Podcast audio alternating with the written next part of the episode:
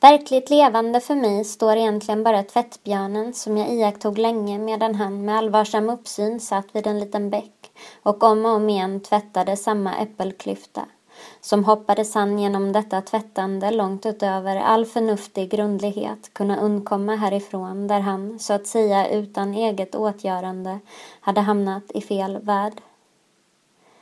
Med detta citat ur W.G. Sebals Austerlitz inleds Tua Forsströms nya diktsamling Anteckningar. Det som avslöjar vad som är fel för tvättbjörnen är kanske äppelklyftan, att den skurits upp av en människa, att det är människan som försatt honom i denna felaktiga värld som han med stor möda försöker att rädda sig själv ur. När jag läser Sebals citat kommer jag att tänka på dikten Snön yr över innergårdens rosor i Forsströms bok efter att ha tillbringat en natt med hästar, Bonniers 97. Citat. En hare skuttade nästan in i vestibulen här på stiftelsen, spräcklig mot snön. I harens almanacka är det ju oktober. Slut citat. Anteckningar skulle nog av de flesta beskrivas som en sorgebok, men känslan av att befinna sig i fel värld är också ett framträdande tema.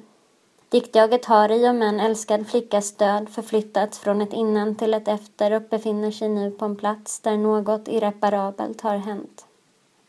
Detta irreparabla gestaltas i dikterna oftast genom naturen.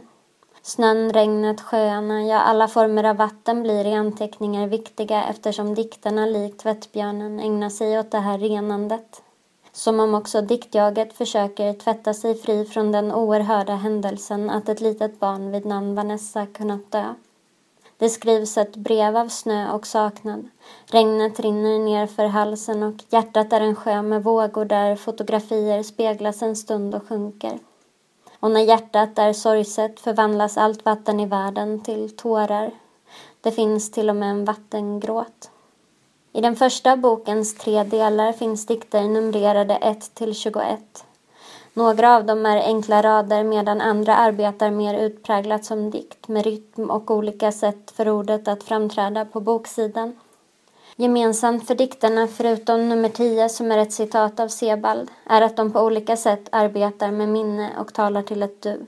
Minnena tycks opolitliga som om diktjaget tvivlar på att de kommer att finnas kvar.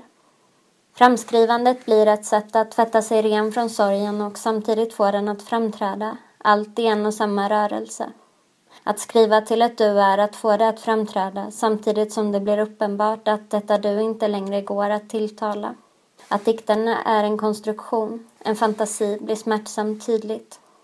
Citat 1. Minns du ännu när du var ett barn? Du gick med oss samma väg dag efter dag. Det var en liten fors som brusade så starkt och berget stupade i vattnet. Slut citat. Citat 11. Men vad ska jag göra med dina saker? Slut citat. Den vilsna haren från efter att ha tillbringat en natt med hästar återkommer också i anteckningar i dikt nummer 14. Citat. Man hamnar då i fel värld. Haren börjar springa i zigzag.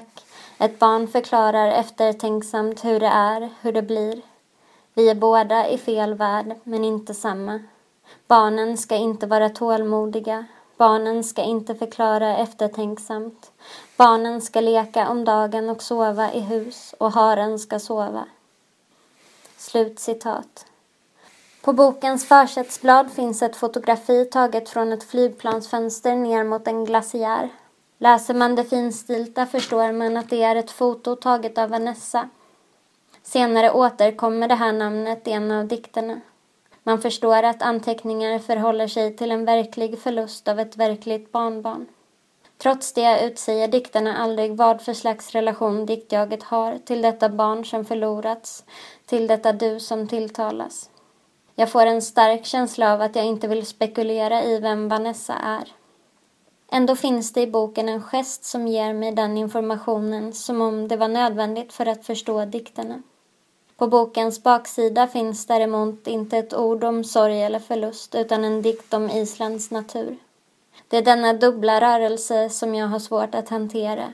Jag vill inte veta mer om det som inte kan rymmas inom bokens permar, utan mindre. Citat 7. Efter att vi kommit hem sa vi Island och skrattade, pekade på våra kartor och broschyrer, de svarta sluttningarna och vattnet som sprutade högt upp i luften. Du tryckte näsan mot bussfönstret och kallade lyckligt alla berg vulkaner. Och du hade ju alldeles rätt. Marken var tunn under fötterna, svavel och moln blåste mot ansiktet. Atlantiska oceanen och dimman, tusen miljoner sjöfåglar som flög i duggregn över vattnet. Slut citat. Bokens andra del består av en längre diktsvit följt av en dikt som tidigare publicerats i En kväll i oktober rådde jag ut på sjön, Bonnier 2012. Citat. Molnen, gråten, dimman, Vanessa. Rinner vatten längs kinderna, halsen. Gråter tills gråten slutar att gråta.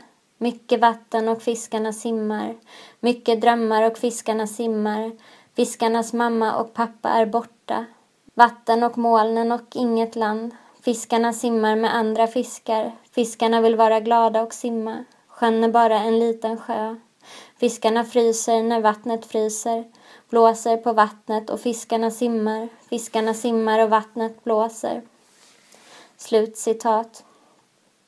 Denna andra del avslutas med en prosadikt av Vilja Tulia Hoterinnen, översatt av Forsström själv. Hotarinnens text är en läsning av den ovan citerade dikten som hon ställer en rad frågor till. Citat. Vad är det för moln? Vad är det för dimma? Rinner det regn längs halsen? Rinner det tårar längs halsen? Drömmer fiskarna? Drömmer fiskarna att de simmar? Slut citat. Hotarinnens text sträcker sig över tre sidor och i anteckningars redan nätta omfång tar den för mycket plats. Istället för att som de andra citaten av till exempel Sebald utgöra tankar att läsa Forsströms dikter emot eller genom så stänger denna text Forsströms dikt snarare än att öppna upp den. De naiva dragen passar sig också bättre i Forsströms dikt än i Hotarinnens som istället för bråddjup blir barnslig. Att anteckningar använder sig av citat är ett sätt att komma bort från den intima känsla som uppstår i diktens stuttilltal. Citaten bidrar med ett slags allmängiltighet eftersom de också handlar om sorg men hanterar den annorlunda.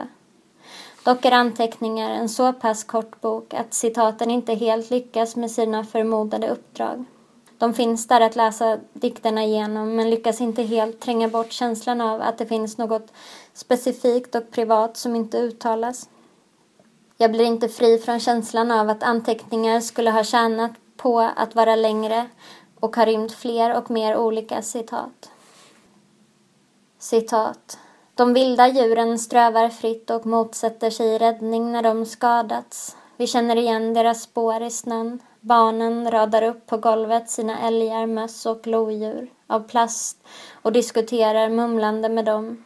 De glömmer och springer vidare till nya lekar och djurens spår försvinner i diset inåt skogen, tassar, klövar, blänk tovigt dun. Slut citat.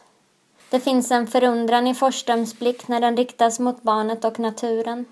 I min första läsning upplevs den nästan som provocerande livsbejakande. Citat. Jag tänker på allt som är underbart. Det finns hjärta och värld. Det regnar. Slut citat. Det är först i en andra läsning som jag förstår distansen i de här utsagorna. Att allt som är underbart existerar även i sorgen men ändå inte, när man befinner sig i fel värld. Det är som att det finns blick att rymma det underbara, men inte blick att känna det. Dikterna i anteckningar pendlar mellan värme och hårdhet och i den tredje och sista delen är texterna skrivna i små prosaiska block, alla med titeln Om att lära sig och inte glömma. De landar ofta i en distanserad och avdomnad sorg. Citat. En tvättbjörn kan skruva locket av en burk och vrida ner handtaget på en dörr. Det finns många kloka och underbara djur. I sin fångenskap glömmer de och ser på oss med sina stora nattaktiva ögon.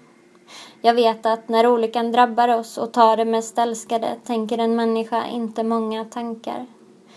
Slut citat. Här blir distansen i språket ett utrymme för mig att känna sorgen.